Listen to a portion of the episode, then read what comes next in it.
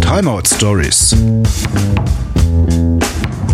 Von Menschen aus der Tischfußballwelt. Weil mir das schon vollkommen bewusst war, was hier passieren wird. ja, aber das ist doch, das, das ist doch umso besser. Also das, das muss sich ja auch so Schritt, Schritt für Schritt entwickeln, Luan.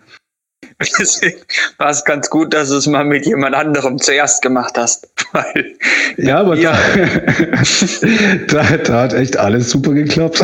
Da hat alles funktioniert. ja, ja, klar. Hallo? Ich bin wohl rausgeflogen, keine Ahnung. Also ich, ich sehe mich immer, ich, ich sehe mich immer reden. Also dieses, ich sehe einen grünen Kreis um mein, um mein Symbol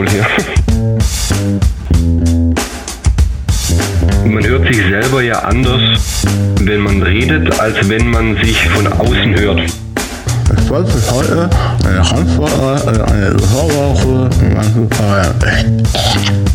klingt jetzt ein bisschen pervers, aber ne, also du weißt, was ich meine. Ne? nee, erklärst mir bitte nochmal. Äh, echt, willst du das wirklich erklärt haben?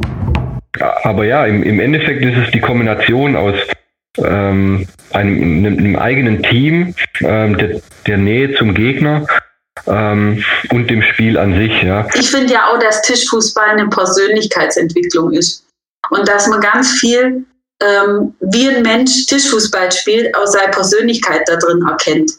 Und ähm, wichtig finde ich halt eben diesen psychologischen Effekt. Das heißt, du weißt genau, wenn den was ärgert. Zum Beispiel, wenn du immer einen Pass spielst. Und du weißt genau, wie du ihn psychisch manipulieren kannst. Ja, genau sowas. Aber das sind wirklich äh, Momente, das hatte ich früher öfter, dass mir das auch äh, zerbombt hat. Also dass ich dann wirklich mit Nimme ins Spiel finden konnte. Und du kennst einfach die Leute, die da sind, ja. Also man fühlt sich irgendwie nie fremd.